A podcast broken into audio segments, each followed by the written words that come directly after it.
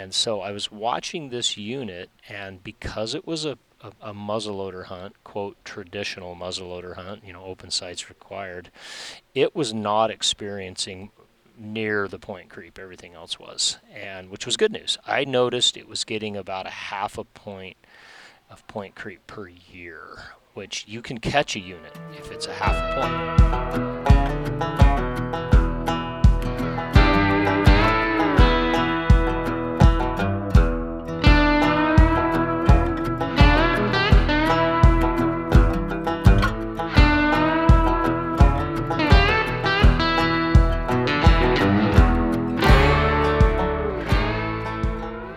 The Rokcast is powered by onX Hunt, and for good reason.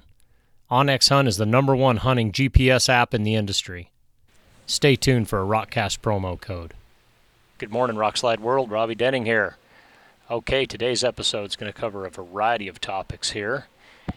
Hunting season's over, and for most of us, there's a few guys out there still rolling, and uh, just kind of doing some wrap ups here on things that are going on on Rokslide, different state wildlife agencies voting on laws, point creep, uh, getting the best tasting venison and elk, you know, things like that. Uh, a few hot Rokslide threads, uh, photo contests, all that good stuff. So let's start at the top. Uh, the Utah Wildlife Board did vote for no magnifying scopes allowed in Utah. If you jump back a couple episodes that I did with uh, Dustin Whitwer of the Finding Backcountry podcast, we talked about that. And looks like they went ahead and voted uh, to go back to the pre 2016 rule of one power or less uh, scopes on their muzzleloaders. And uh, even though some of the evidence was that they weren't killing that many more deer, it's just like it always is with statistics. It just depends on how how you look at it. I think they came up with the, the scopes were accounting for three percent, four percent more harvest, which was 400 deer across the state. Um, I didn't think that was a lot, but other people did. And, you know, 400 deer a year times year after year, okay, I guess you could make the case for it. But no matter. Uh, they did vote to go back to those old rules. And I'll tell you uh, why, what I think it's going to do, even if it doesn't change harvest a lot. Uh, I think it's going to do two things. Is muzzleloaders we still affectionately call them primitive weapons. But if you look at our muzzleloaders compared to the muzzleloaders that were around when they came up with muzzleloader seasons, you know, in the modern game era, you know, they were at best side locks. I remember my dad's old Hawken that he that he bought in a kit, and you know, he put it together, and you know, I mean, you were deadly to 50 yards, and if you were really good, you were deadly to 75. Um, and then, you know, with technology affecting everything, muzzleloaders got a lot better. It's been my experience that the the, the best way to extend your muzzleloader distance is number one, you got to be accurate. But even if you're just shooting shorter yardages, I think you need to be accurate. But uh, the, the sighting system. That makes the biggest difference. If as long as we're limiting people to, in Utah's case, one power scopes. If you've ever looked through a one power scope, uh, the ones I've looked through are like looking through a toilet paper tube, so they're not that effective. But you know, moving into uh, peeps and open sights, uh, which are all allowed under this rule, uh, that's what limits your distance right there. So I think all the other stuff that goes back and forth, you know, loose powder versus pellets and you know conicals versus sabots and all of that. The biggest limiter is the sighting system, and so that's my guess why Utah went after it. So these will be back to 100 yard guns, maybe 200 in a very skilled person's hands, and uh, the, the the thing I think it's going to do though, and I, and I have a story to go along with it, uh, is it's going to help with point creep, and I could be wrong because uh, my story this goes back to 2000 mid 2015 back to 2010 and um, I'm I'm a high point holder in Utah. I've been applying for points down there since the early 90s I think I've got like 24 right now which sounds like a lot but in this day and age it's not. And back in like 2010 when I had like 11 or 12 points and I was ready to spend them, I was looking at Utah's uh, muzzleloader hunts, which were open sighted uh, hunts then. And you know, I was like everybody, and you want to hunt the Paunsaugunt, you want to hunt the Henrys, and you know, once once I really took a look at the math, I thought I'm not hunting those, um, just forget about them. And so I started looking at some of the other ones that Utah had offered, and you know, we don't get into units and stuff like that on on the Rokcast here, but um, I found one that I wanted that I thought was going to fit my schedule, and uh, gave a you know long enough season that if I got goofed up with you know having to work or something, I, I you know I still had plenty of season left.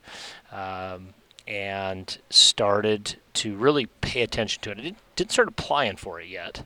I had more points than what was necessary. I think it was like eight or nine, you know, and I was like 10, you know. So whenever you get in that situation, you're always careful about spending your points. And so I was just kind of studying the unit, getting to know people that lived around there, you know, started with the, you know, biologist, all that stuff. But, you know, local knowledge is all the best. I, I visited the unit in the off season in the winter. Um, and got an idea of what class of bucks were there. And there, you know, always a potential for a great buck. But you know, if you got a 180 buck on this hunt, you were you were doing really well, way better than average. And so, looking at my point level and looking at what other opportunities were out there, I thought, well, that's what I that's what I need to do. So, uh, and this is when point creep has really taken off in the western states, and you know you get really excited, like, "Hey man, I got 10 points now, and this this hunt took 10 points last year. I'm gonna get it." And then you put in for it, and you miss it, and you look at the odds, and it jumped to 11 points or 13. That's when when we all kind of realize, hey, the gig's kind of up on points. Uh, and so I was watching this unit, and because it was a a, a muzzleloader hunt, quote, traditional muzzleloader hunt, you know, open sights required, it was not experiencing near the point creep everything else was, and which was good news. I noticed it was getting about a half a point of point creep per year, which you can catch a unit if it's a half a point because you gain a point a year. Where uh, with a lot of units, if, if, as soon as they're 1.1 points per year, you can't catch them because they, they, they gain they gain more points every year than you can accumulate. Uh, but this one wasn't, and so I literally spent like three or four or five years just watching this unit, getting to know it, and so by the time I went to apply for it, point creep had come up. I can't remember. It was like 13 points or something like that, 12, and and I was well ahead of it by then. I think I was up to 15 by then, and uh, so I went ahead and applied for it, and I drew it. Now, the, the other thing about the hunt that I had learned is it was a migration hunt and heavily dependent on the migration. And you could really get get hosed. And the way the Utah rules read then was you could turn your tag back up to the day before the season for any reason. And so that was part of my strategy. And uh, you know, I'm not going to get into it with guys on, hey, that takes the tag away from somebody else. Well, that back then, you know, we weren't thinking that way. It was uh, now a lot of that's been addressed. I think Utah is like you got to have 30 days notice, which I'm all for that stuff. I get it, but you know, I'm always going to take advantage of whatever the law allows me to do. So I started scouting that hunt about three days um, before it opened, and there was not a migration at all. And it was a very you know pretty mild fall. If you go back to 2016 and you know look at the weather patterns it was extremely mild. And uh, so i scouted it right up to when the post office closed uh, the night before the season. And i rushed to town. I already had all the paperwork filled out dropped it in the mailbox got my tag got my um, points back. And and I, I don't know what happened to the tag then. Utah, you know, I hope they gave it to somebody. Um, now they would because they allow enough time. But I don't know what happened. But you know, not not my issue. I followed the law. So. Um, and and by the way, that was I might have said 2015. That was 2016. That was when they allowed any power muzzleloader. That was another deciding reason why I applied because I could use any any scope on my muzzleloader. And so, anyways, I got my points back, and I thought I'm just gonna have to keep playing this game. It it stinks, but it's just what you got to do. You know, if there's you know not gonna waste 15 years of preference points on a hunt that doesn't have any deer in it. And uh, so the next year, um, I applied again, and I did not draw and I was like, what the heck? And got looking, and because of the, and I can only attribute it to the scope law, the points really started to jump. A lot of guys got in the game then, uh, just like me because they were like, wow, now I can hunt with a scope. Basically, a muzzleloader with a scope. Any good muzzleloader with a scope is you know a great single shot rifle. Now you're not just limited to 200. You're kind of starting at 200. You can think think that year I had my my Knight muzzleloader with a with a Vortex um, scope that had hash marks in it. I think I was I was pretty confident out to about 400. Had the energy there that I needed, all that stuff. And some guys are even braver than that, and they're they're going they're going way past that. But anyways, long story short, that hunt just continued to climb and climb and climb, and it was I think last I looked it was it may have may have surpassed the 20 mark. I can't remember, but it it definitely got on the Point Creep bandwagon. And so, if there's any good thing about this law, I'm, I'm hoping that it will address point creep. Because if it, the easier we make it, the better we make it, obviously, the more people that are going to participate. I could be totally wrong. Things change so fast now, and there's a lot more guys on the sidelines with points than there was in even 2016. So maybe it won't make a difference. But that's what I'm I'm looking forward to is is maybe we can slow down point creep for some of these muzzleloader only seasons. We'll see. Okay. Um, and you know this this whole thing about restricting muzzleloaders just comes on the heels of, of other restrictions that have been put out there the last couple of years because tech continues to be a hot topic as it should be because technology is changing quickly and I, I really you know my opinion my humble opinion is it, it can get way ahead of where the laws are if we're not keeping an eye on it. So the over the last three or four or five years Nevada, Arizona, Utah, all big trail camera states because they're arid states, at least parts of them are, where trail cameras are very effective uh, on water and, and things like that. And so they put in restrictions for those as well.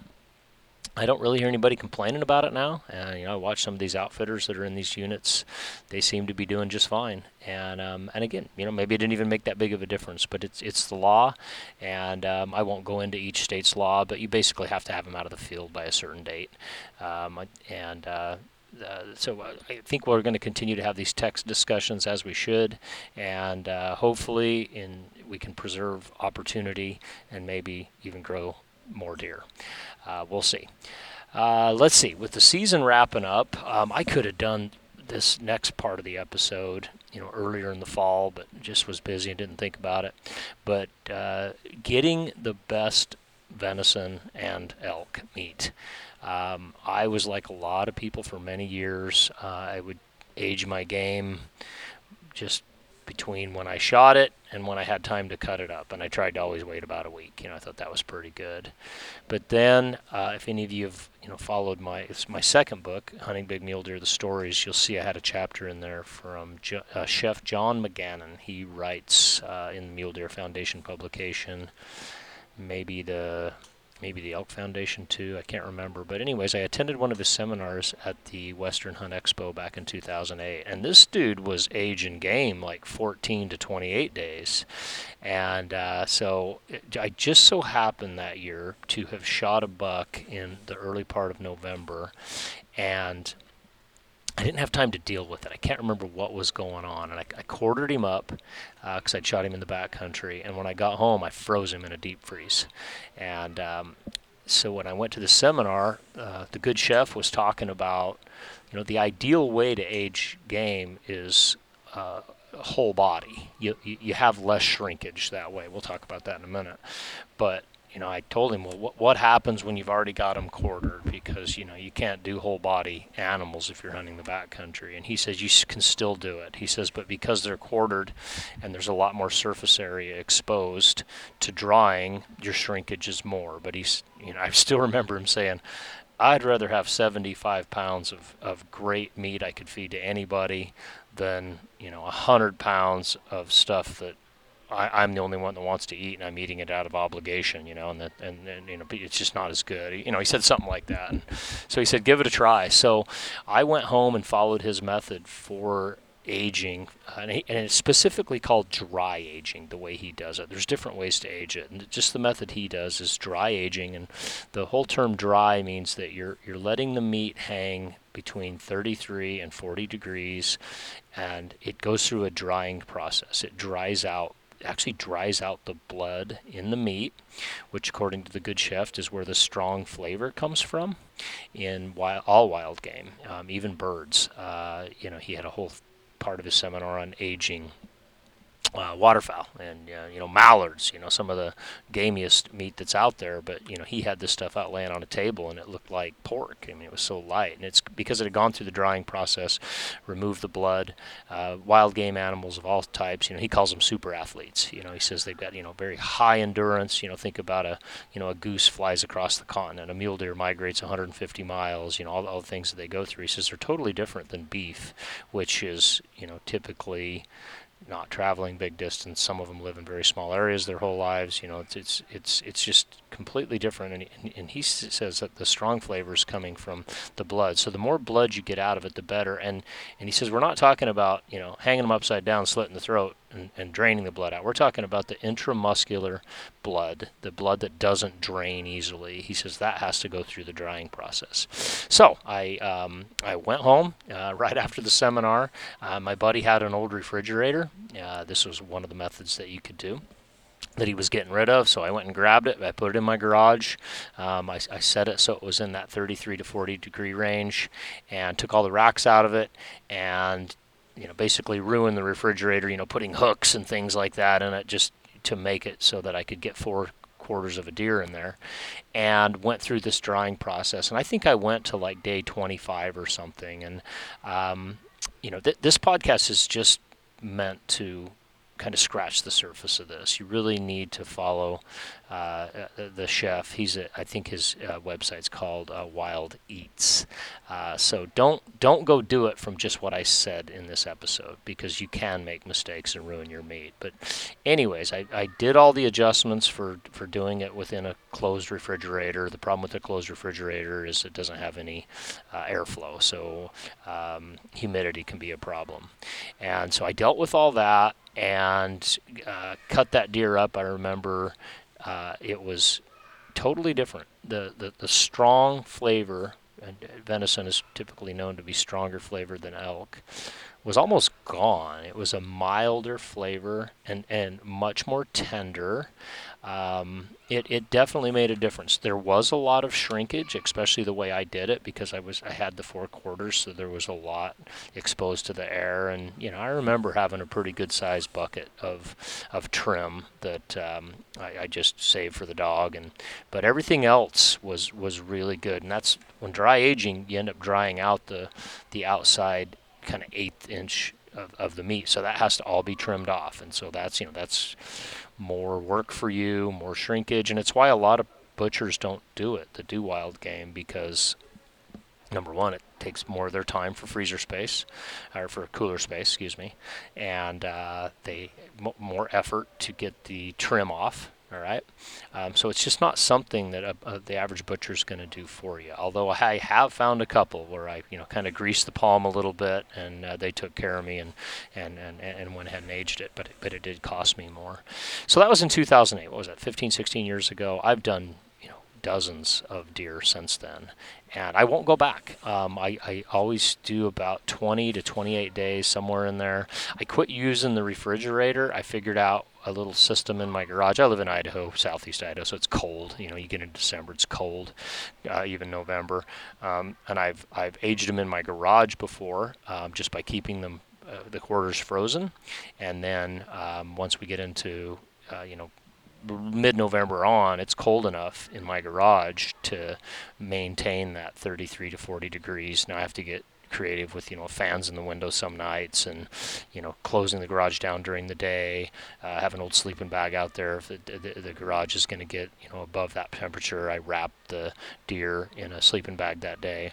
Uh, you have to monitor the temperature every day. And so that this is not for everybody okay? I, I, I get this. I'm probably already got people saying oh man i wouldn't want to have to go to that much work. I get it. But if you want to have the best meat it's worth it. You have to have um, an in meat thermometer that stays uh, in the meat. You put it in the deepest part, thickest part of one of the rear quarters, and then you just monitor that to make sure that you stay in that 33 to 40 degrees. I even had frozen uh, one gallon ice jugs um, in my freezer, so for the really warm days, um, nights were hardly ever a problem. Hardly ever. I put a fan in the window. You know, it's it was nine degrees this morning here. I mean, that's not uncommon in in uh, in Idaho in, in in after mid-November. But you know, some of the days were pretty warm, six or so. I would just take a couple of those frozen jugs and hang them from the game pole before I'd wrap the sleeping bag around it, and a lot of trouble, but I never spoiled one deer. And like I said, I've been able to go 21 to 28 days.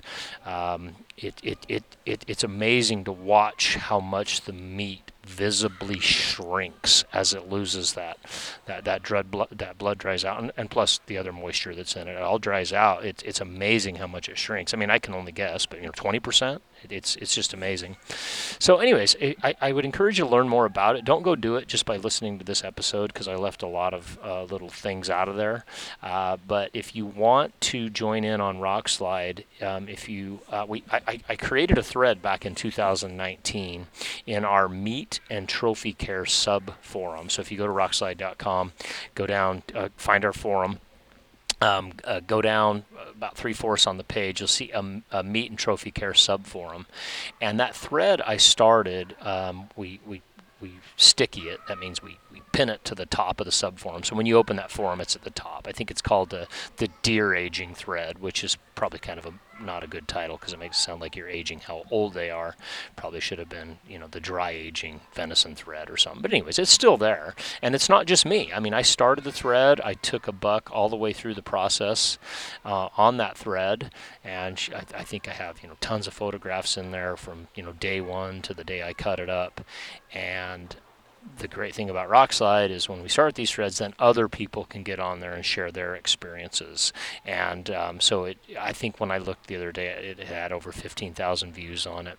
You know, dozens of pages of information presented by other members. Um, some of them for the method, some of them not for it. But that's the great thing about Rokslide is you can you can hear everybody's opinion and kind of form your own. So if you're interested in having better venison and better elk. I promise you that dry aging will provide that if you do it correctly. And you can jump on there and look at that. And also, uh, you know, Chef McGannon, um, you know, he's not a sponsor, an advertiser, or anything. We're just sort of friends. He doesn't even know I'm doing this. You know, just go check out his website, wildeats.com. Uh, there's a whole whole world of, of, of dry aging out there that I think everybody would be smart to learn. Okay, uh, moving on to a couple of Rokslide reviews. Uh, one Rokslide review, the one I did. Um, the Rokcast is powered by the number one GPS hunting app in the industry, onX Hunt. The onX Hunt Elite subscription will provide way more value than the $100 annual fee will cost you, and that's before you apply the 20% Rokcast promo code. You'll use onX on every hunt every planning session, and now save money with exclusive deals on gear from the industry's best. onX Elite also includes application and draw odds tools, educational resources for all species, exclusive mapping and scouting tools, and last but not least, access to nationwide coverage and now Canada. onX Hunt Elite is trusted by millions. onX has also released new features to help make hunters more successful. Already known for nationwide public and private land ownership and being a fully functional GPS without service, onX Hunt has just released new aerial imagery options like Leaf Off, recent imagery updated every two weeks with historic look back, and imagery on demand. On top of that, onX is reinventing the trail camera market by syncing your Hunt app with multiple cell camera manufacturers and helping organize and analyze your photos. You can also now view your maps in Dash when driving to your next hunting location. These are just a few of the many updates onX has for this hunting season. So try onX Hunt for free for seven days or go to onxmaps.com and use promo code ROKCAST for 20% off your new onX Hunt. You'll probably notice on our Tipsy Tuesday, Sam doing a great job. He always gives recaps on some of our hot reviews that are out there. So if you're not a Tipsy Tuesday follower, just make sure you, you listen in every other Tuesday. Tam, Sam will wrap up some of these uh, reviews that are on Rokslide, and uh, you know, then you can decide if you want to take time to jump on there and read them, or in the case of like Zach Harold, uh, one of our uh, writers, he he does all his reviews on video. Sam will point you to, to all those. But uh, the one I'm doing today was the tent that I mentioned uh, in the episode that Travis Hobbs and I did. Uh, it was the tent we stayed in on our buck hunt um, uh, early November. And it's the Safir 15 man tent. It's officially called the SafirFlex 15. And uh, we stayed in that. I stayed in it for 10 days, uh, nine nights, and a great tent. I got the final review up, and um, it is a video review review, uh, partly written, partly video. It is on our homepage now. Our homepage is rokslide.com, and uh, if you just scroll around on there, you'll see a big picture, a picture of a great big teepee tent. Uh, that is up now. Um, you can go watch the video. I think it's a seven-minute video. It goes from you know setup uh, to staying in it through the week and uh, down to the last day. So if you're interested in a really good tent that will uh, basically it, will it'll cost you as much as a, a, pretty good used truck, but it's a it's a good tent. It'll last you a lifetime, um, and and you don't have to go all the way with the 15 man. They make nine mans and seven mans and uh, five man and all the way down. Mansfield Outdoors is the, uh, these are Euro- European tents, by the way. Uh, Mansfield Outdoors is the uh, U.S. Uh, supplier, the U.S. distributor. That's Tom Mansfield. He's an advertiser on Rokslide. Um, you can you can check out everything he has to offer too. But go check out that review if you're looking for a good solid tent that's really easy to set up for the size that it is. That's that's the high point of the tent. One guy can set this tent up in 10 or 15 minutes by himself and have a 15-man tent. Uh, let's see, other threads. Uh, Sam has mentioned it too, but the deadline's getting so close. I want to remind everybody again we've got photo contests that'll be closing. Most of them close on December 10th. Off the top of my head, I think the mule deer closes December 10th, the elk closes December 10th, and the sheep closes December 10th. Um, there, uh, so if you've got good photos, okay, good photos, not just your crappy field photo with your cell phone camera that you didn't um, hold vertical or horizontal, maybe halfway, and your thumb's in the picture. Not those pictures. I have a bunch of those too. That's for our meat pull threads that are in in, in, in, in those respective forums. Um, you put anything in there you want. Just about anything. Uh, but the photo contest threads are for your good, high quality photos. And, um, and it's fun when these get all done because you get to go through a lot of high quality photos. And you know we've got it going back. I think this is like the eighth year that we've done them but if you go to those sub forums read the rules. You can only post a deer that you shot okay? You can't post for someone else. That keeps the contest uh, manageable because if we allowed other people to post other people's animals, then the group hunters, the outfitters, they would all have a big advantage. And then plus, when we award the prizes, because there's some great prizes, like the mule deer uh, one is uh, sponsored by Kryptek. They got a $500 gift card in there for uh, for the Kryptek store. Um, if if somebody posts a picture for someone else and they didn't have permission, guess who gets caught in the middle of trying to straighten it all out? Yeah, yours truly, the Rokslide editor. So we it has to be your deer, and then that makes it you know for a kind of better odds of winning. You know, um, and so uh, jump into those sub forums, elk, mule deer, sheep and uh, get your best photo in there read the rules it's only one photo per person um, you know don't don't hammer us with the shotgun approach. You know, here's nine photos. Please best the best, best one. No, we want you to post the best one. And um, and even if you're not going to enter, go jump in those now and look, man. Some fantastic animals in there. They're not biggest animal threads, but a lot of times some of the best photos are the biggest animals. But in the mule deer thread specifically, go look at that one that they posted about a week ago, and it had the northern lights. Um, behind the silhouette of a guy packing out of mule deer. It is the coolest photo. Um, the, the, way the voting works on this, by the way, is um, the staff, the rock staff, all of us, we'll narrow it down to 10 finalists, all right? But then the members get to pick the winners, all right? And in, in, every category, I think there's at least one winner.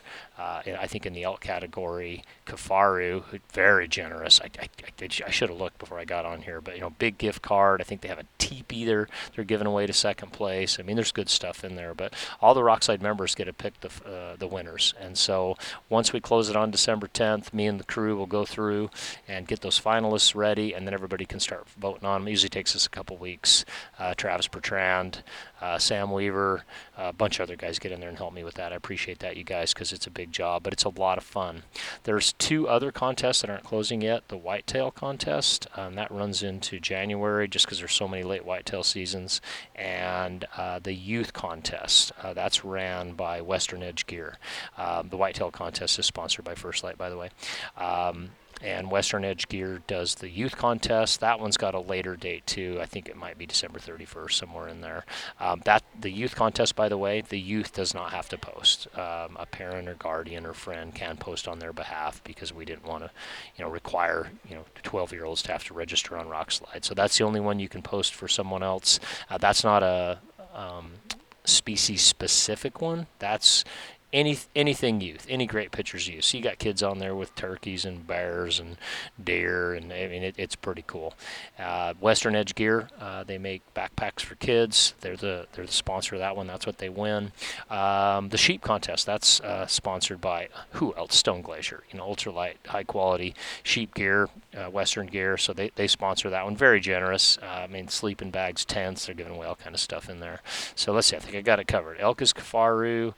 Uh, mule deer is cryptic, uh, whitetail is first light, youth is western edge gear, and then sheep is stone glacier. So everybody check that out.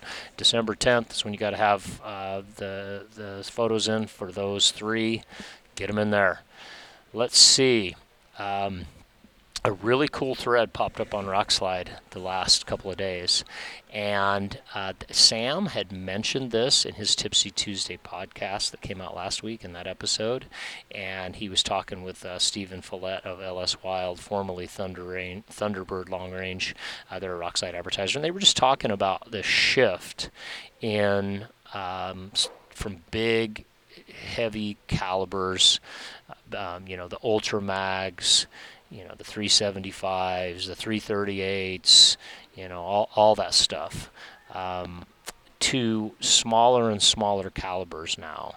And you know, and, and I've seen this on Rokslide, but I haven't paid a lot of attention to it. Um, one of the biggest threads on Rokslide is is titled "223" for elk, deer, and bear. It was started by uh, one of our members, uh, uh, PNW Gator, I, th- I, think is his name, and uh, uh, and just about how successful guys have been with these small calibers, uh, and and it's mind bending. I, I realize it's it's like wait wait a minute wait a minute. I thought it was all magnums and lots of powder and uh, 3,100 feet a second with a 215 grain Berger.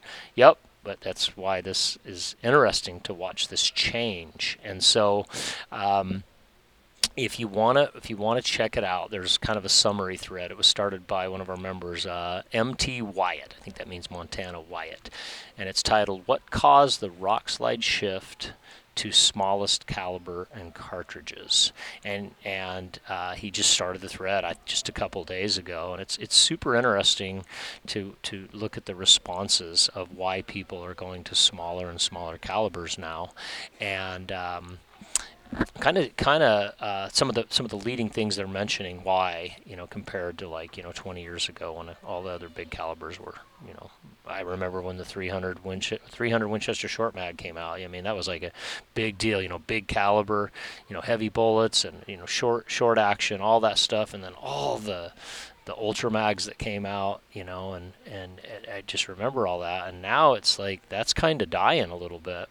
And uh, so people are posting on there why they changed to these smaller calibers. And guys, we're talking all the way down to stuff like, you know, uh, well, I mentioned the 223, you know, 22 250s, um, 6 MMs. Uh, Ryan Avery, um, co-host on the podcast here, my buddy. Um, I can't remember how many, but I know he killed at least one really good bull this year with the, with a six millimeter, what they call the, the UM, that stands for unknown munitions. And I don't know a whole lot more about it other than it's a small caliber. And, you know, I mean, and then this is Ryan Avery. This is the guy that when I met him, he had a 14 pound rifle, dude, and he was shooting 300 grain bullets.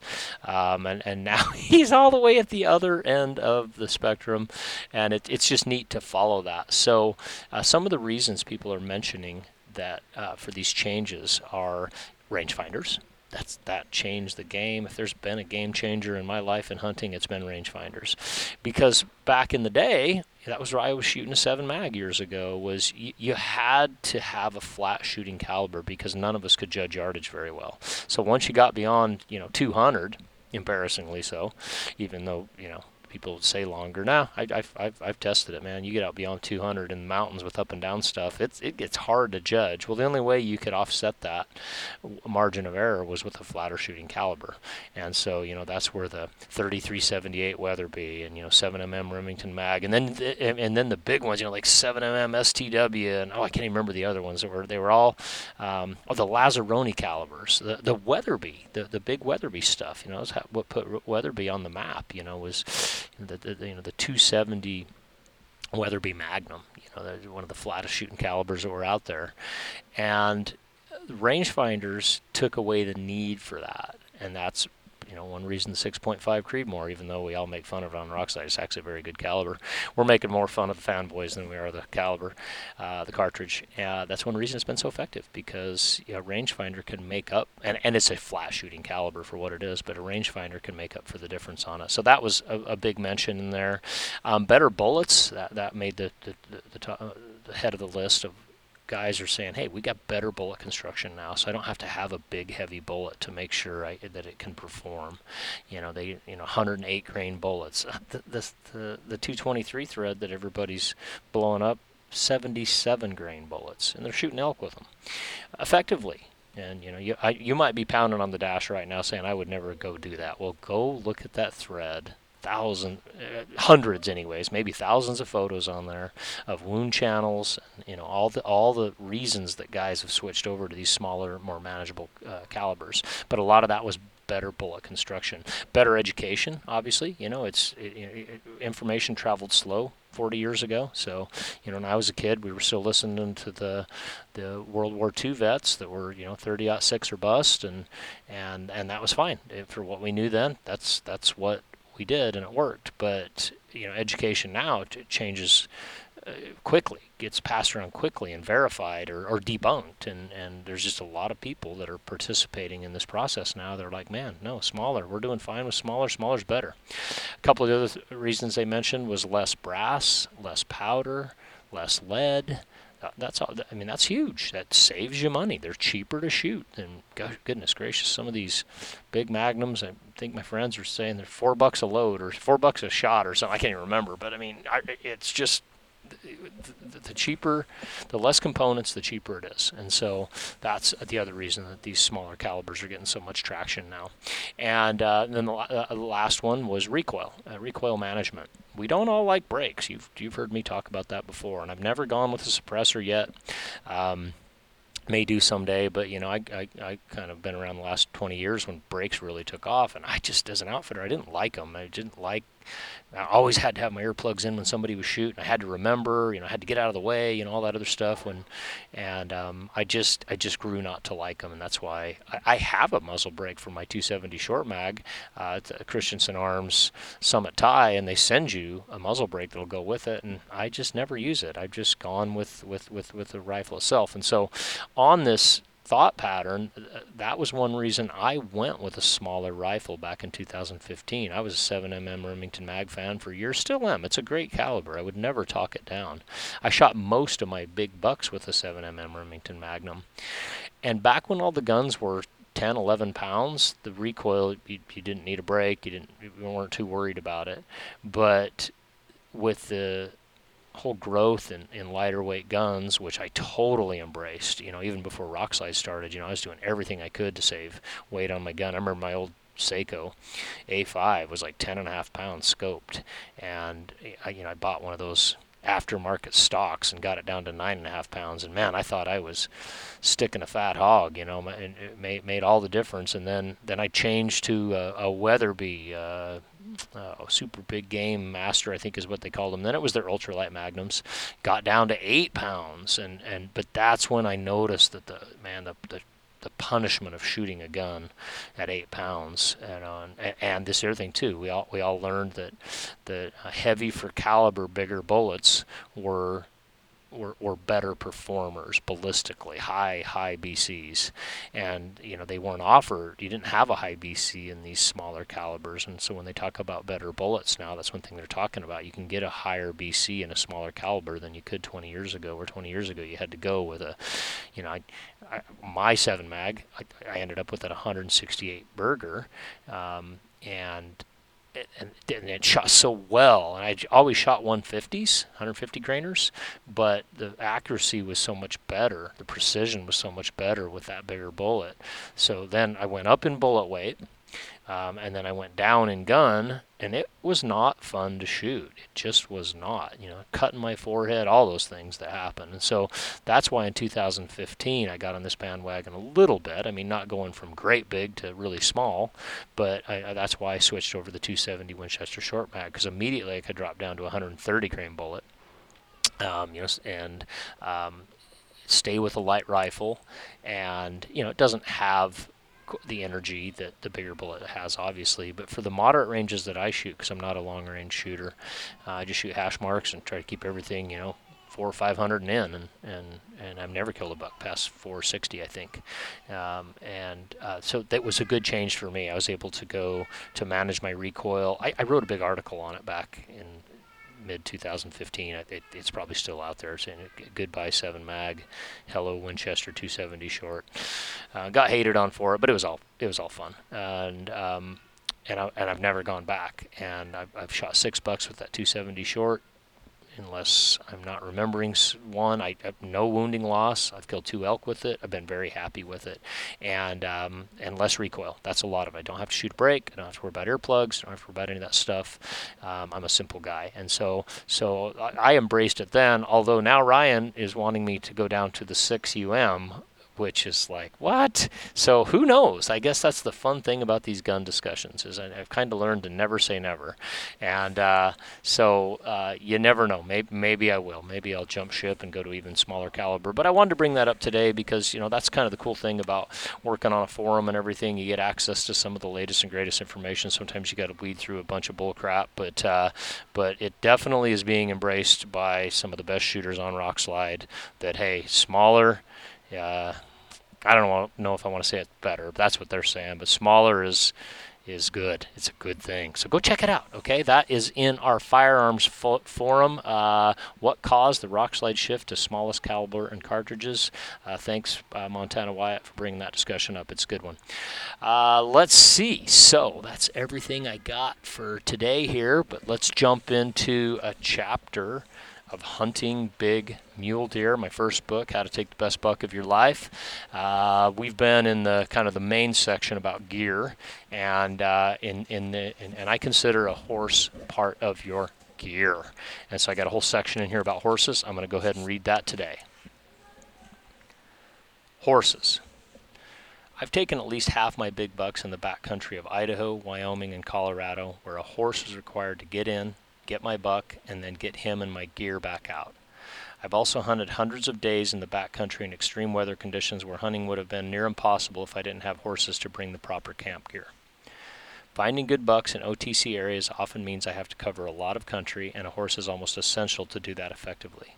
I also hunt alone frequently, and having a horse to talk to is certainly better than nothing at all.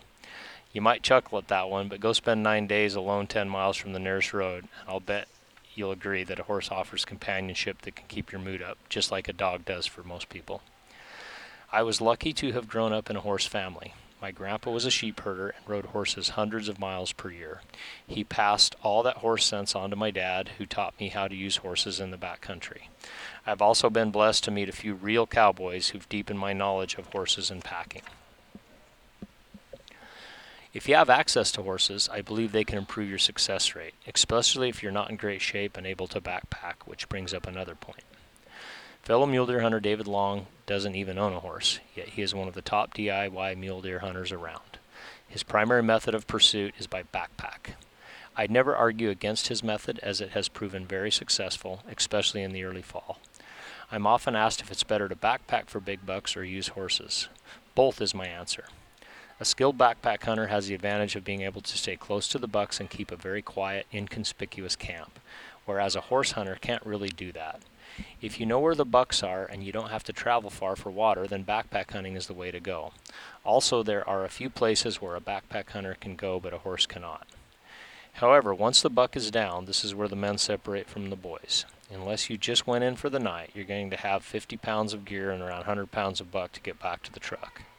So you're going to have two trips, really three if you count the original trip in, to be legal. Many tickets are written to hunters who didn't bring out enough meat to qualify as legal kill and avoid waste of game citations. Many hunters completely underestimate this task. If it's only a few miles, most of us can handle that, but once you start getting two to five miles or more back in, only a few men can handle the work required. For me, that is where a horse is imperative. In many places in the West, about the time you start thinking, how will I get a buck out of this place, you're probably starting to get into the good hunting areas. A horse allows you to hunt without that limitation. For me, I'll leave the horses home if logistically the area doesn't require a horse. Like if I'm hunting a pre rut buck, rutting bucks can move miles a day. Or in an area three or few miles, three or fewer miles in, and where I don't need to travel more than about a mile from camp to hunt or more than 500 vertical feet to get water. Horses require much time and care during the hunt to keep them watered, fed, and rested, and if this time is better spent hunting a particular area, then I'll leave the horses home. However, once I get into October, where snow is almost given in the high country, I rarely leave the horses home. I need a good camp with a wood burning stove to stay motivated enough to hunt effectively. Also, in some places and on some hunts, I need to hunt several areas that are miles apart to look at enough bucks to find a big one, so horse is essential. Horses have also added to the enjoyment of my hunting career to a degree that I cannot explain. There is just something right about hunting in the mountains from horseback. I do want to be clear that I've never killed a big buck while on a horse. Horses are too noisy to get close to bucks in most country, so you have to be smart about how you use them or you'll just lower your chances at killing a big mule deer. I could write a whole nother book on using horses for hunting, so just check my blog at rokslide.com and look for the category affectionately titled Got Horses to learn for all the techniques I used in packing horses. Before I move on to other essential gear, let's break for a horse story. This one took place in the backcountry of Wyoming in 2005. You pursue them, you cherish them, and now it's time to protect them. This is the Mule Deer Foundation. Our mission is the conservation of mule deer, black-tailed deer, and their habitats, the heart and soul of the West. Join the herd today and help us preserve the legacy of these majestic creatures for generations to come. Your membership supports essential conservation projects, research initiatives, and educational programs that secure a future for mule deer and black-tailed deer. Our deer, our heritage, our responsibility. Don't just witness their journey, be a part of it. Join the herd Together, we can make a difference. Visit muledeer.org today. Horses, mountains, and mule deer. The blizzard packed 60 mile per hour winds, almost drowning out the whinny of my saddle horse tied in the spruce a 100 yards above. Working at a fevered pitch, I struggled to keep upright on the steep slope without stabbing myself. My pack horse, Missy, tied a few feet behind me, answered her compadre's call. With only one scraggly spruce to tie to at the kill site, I had to separate the horses, which were now my lifeline to get back to civilization. The blood-stained snow was almost white again as the storm pounded the mountain. Trying not to fall, I cut along the spine to the hip joint and twisted the last quarter until it pulled free. Loading it hastily onto my horse, I tied a basket hitch at best as best as I could with my thumb with my numb bare hands. The load was awkward, but the sawbuck was still centered on her withers. It should hold, I thought, as I make my way back to the horse trail a thousand feet above. I slipped my still bloody hands into some wet wool gloves. Tying the cape head and antlers onto the internal frame pack, I slung it over my shoulders. As much as I trust my horses, I didn't want to roll one on a set of antlers that comes around only every few years. The wind blew the snow horizontally, stinging my face as I trudged back to my saddle horse, Rain.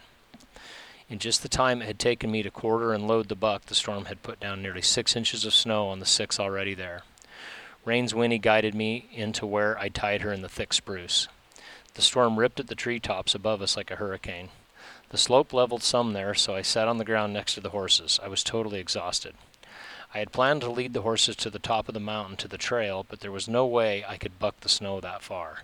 I had killed the buck at noon after four hours of tracking him in the near vertical terrain, just as the blizzard set in.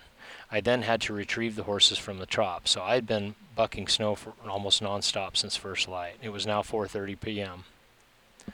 This was incredibly steep country to be riding horses in, but if I switched back enough, I should be able to ride all the way to the top. I decided to try to mount up. Rain let me on, but the steepness of the slope caused her to struggle for her footing before I could get in the stirrups. She dropped her rear end and then came back up, hitting me hard enough to throw me. The deep snow broke my fall, but now the horses were loose. If I lost them, I'd never make it back to camp and would have to stay out in this godforsaken storm all night. I fought to my feet with the buck still on my back and lunged for the lead rope dragging behind Rain. I caught it by the last few inches and pulled hard to stop her. As Basley has, uh, had gone the first time, I had to try remounting again. This time I cleared the saddle and got my foot in the stirrup before she started to struggle to get her footing. She got her feet under her and I felt secure, so I tugged Missy's rope and spurred Rain. She kept her feet this time and started churning through the snow like a buzzsaw through timber. The cape and antlers got in time with her lunges smoothing out the ride, and I held on tight. We made good progress and hit the top within 30 minutes. I had dropped off the trail three hours before, and since then the high winds had crested the snow, forming a cornice that was four feet high. Rain leaned in and busted through the drift like a snowplow with enough force to throw me onto her neck, dislodging my feet from the stirrups. I would have fallen, but her next, next lunge threw me back into the cantle of the saddle, and I was upright again. I was glad nobody was there to witness my flailing. Finally, we were on flat ground, but the unfettered wind was now blasting the full 60 mile per hour at our backs, causing the mares to break into a trot. Normally, I'd slow them, but I let Rain have her head, as the sooner we got off the top and into the timber, the better. The buck's antlers flopped wildly on my back, but a dozen or so half hitches still held them onto the pack. Riding into the timber, the massive storm seemed to lose her grip on us, and the horses slowed to a walk. I settled in for the long ride, thanking God I was off the top. I rode an hour and a half around the mountain, slowly losing elevation as the black darkness set in. The snow had stopped, but the clouds held low to the ground. My headlight headlamp penetrated the thick fog only a few feet, so I just shut it off and trusted my horses to stay on the faint high country trail. Camp lay a few more miles ahead, and the horses wanted to get back there as much as I did. Because of the storm, I was likely the only deer hunter in the miles of mountains that surrounded me, and I felt the emptiness of it all. It was a welcome sound to hear my second pack horse, Charlie, let out a whinny in the pitch black as we neared camp. He had been tied in camp for over 12 hours and was just as happy to see us. I dumped my pack, pulled the panniers and the saddles, and made my way to my Eureka two man tent. Because of the storm, the horses would have to wait until morning before I could graze them. Their long faces reminded me of their empty stomachs. I leaned my rifle and the pack against the tent and lit a small gas lantern. The cold, dark camp slowly came to life. I had tied a six by eight tarp next to the tent the day before as an extra shelter, and amazingly, the wind had not taken it down. I noticed my poor Weatherby looked like an icicle. With the lantern at full power now, my eyes wandered to the Cape and antlers. His antlers were some of the best I'd seen in 15 years of hunting those mountains. I prayed and thanked God. I really wanted to put a tape on him, but I was too tired and cold. I dug through a pannier and retrieved some rice and soup. Warming it on my propane stove seemed to take forever as I sat shivering out in the weather. Occasional bursts of snow pellets blasted the tarp draped over my makeshift kitchen. The concoction was finally warm, and I drank it straight from the pan, feeling the life giving heat penetrate my body. I could relax a little now, and I reflected back over the last few months. I'd hunted this buck for 16 out of the last 40 days, and it had ended as epically as a man could hope. My pickup truck parked at the lonely tra- trailhead 10 miles south was still a four hour ride down the canyon. I knew the storm would break during the night, and tomorrow I could head back to civilization, fully satisfied with the hunt I will never forget. It was 10 p.m. by the time I crawled into my military mummy bag.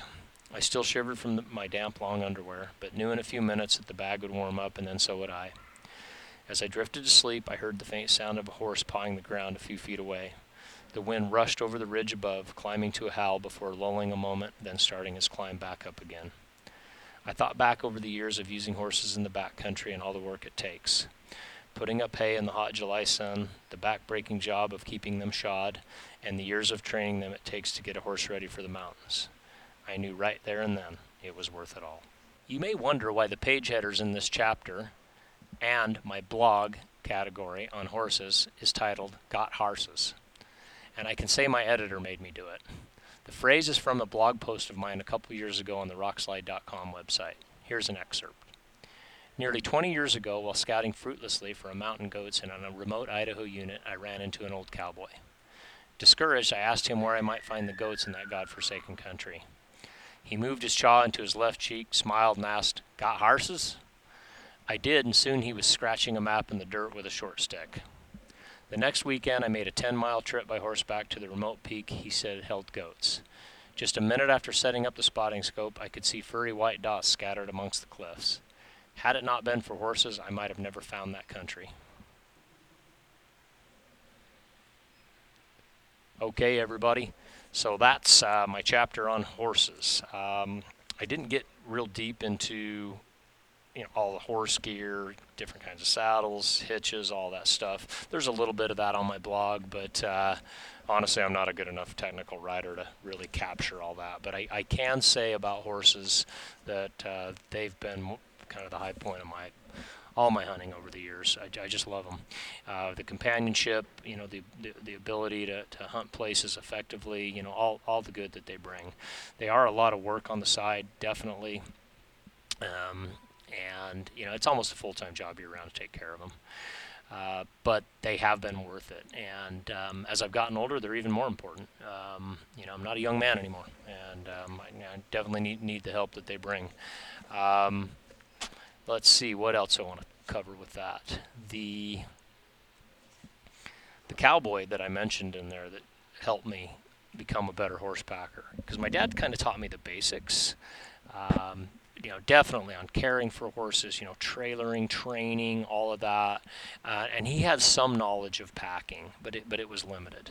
Um, but Bill Kelly of Boulder, Wyoming, I met him when I was hunting Wyoming back in the early '90s, and and he just felt sorry for me. He saw me on the mountain. He saw my, my poor horse. You know, I didn't, I didn't, I did, the only knot I knew how to tie was on my shoe. Uh, it was evident, and he just kind of took me under his wing over the years, and we planned some hunts together. And I learned a lot from him. Um, you know, proper hitches, um, you know, all the things about keeping a horse safe in the backcountry, not hurting them when you're packing them, you know, all of that stuff, uh, and, feeding horses in the backcountry. That is tough. That is tough. Um, and you know, if you've got your horses back there. You can't just let them go graze. You know, you have to come up with a system uh, where they can graze and, and not run off because they will. They'll head to the truck. They will. They will leave you behind. I've, I've had that happen.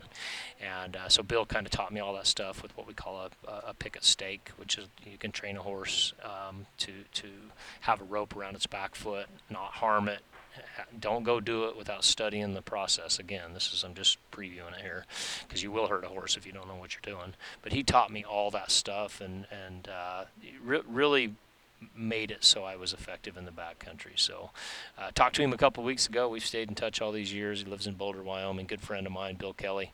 Uh, any you Wyoming guys, you might know him. Uh, tell him I said hi and tell him we mentioned him on the Rokcast. So. Um, can't say enough about horses. Uh, if you follow if you followed me the last couple of years, see I'm using them more than ever. Um, but there, there's one horse in there that I mentioned, Rain. Um, I just lost her uh, last month, about a month ago, and that was tough. Um, she was going on 30 years old. She was not keeping her weight on anymore. She had a really tough winter last year. Um, you know, horses are just like people; their teeth wear out. You know, they get old, and um, I just made the decision after last winter. I couldn't feed her enough to keep the weight on her, and um, I just decided that was going to be her last winter. But I, I let her have one more summer, uh, one good, beautiful green summer, and um, I actually retired her back in 2012. She went blind in one eye, so I think I rode her for about 18 years. I, I, I I, she was born in 94.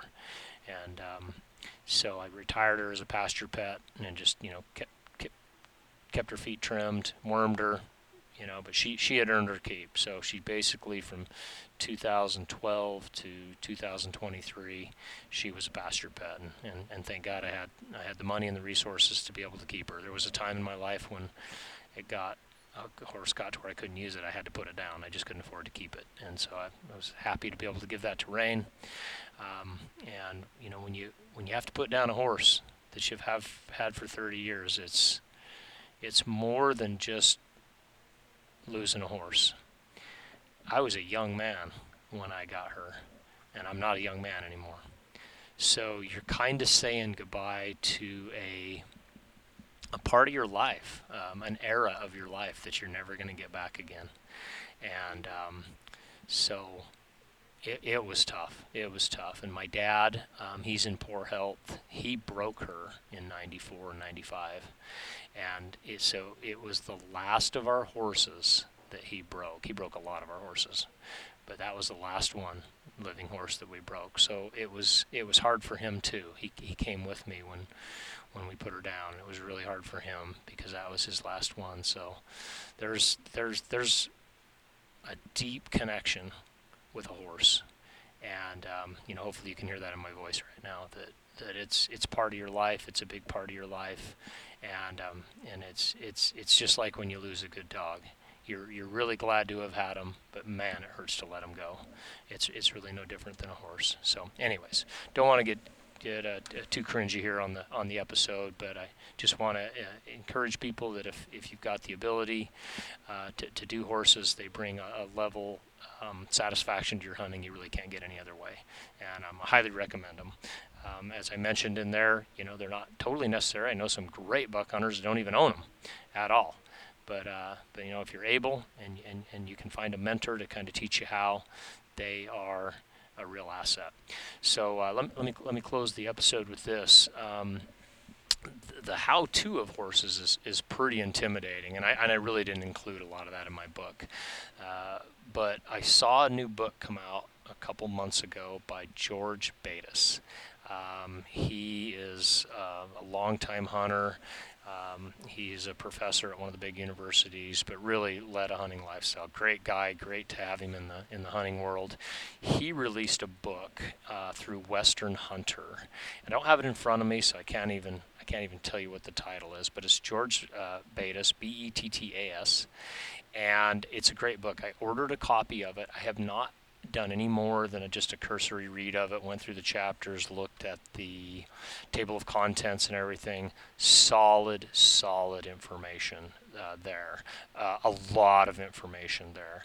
So for any of you that are already horse owners, you want to deepen your knowledge, you could be like me and get a copy of it. Or if you um, or maybe want to get into horses, I, I think you still need a mentor. Uh, somebody that you can you know get with in person, but boy, this book really goes in depth with it. So, you know, without having read it, the whole thing, I, I still think I could recommend it because it's just hard to find resources out there that break all this down. And, and George was a backcountry hunter. That's how he used his horses. So I noticed as I went through the chapters that there's a lot of good information in there from the equipment, the camps, you know, caring for horses, you know, all the other stuff. So, anyways, check it out. Um, just go over to Western Hunter, uh, Western Hunter Magazine, our friends. Uh, they've got it somewhere there. That's why I ordered mine. Took a couple weeks to get it, but it's, it's a nice book. So, we'll end the podcast there. And um, good luck to everybody that's still got any tags left. And uh, one of us co hosts from the Rokcast, we'll see you in the next week or two.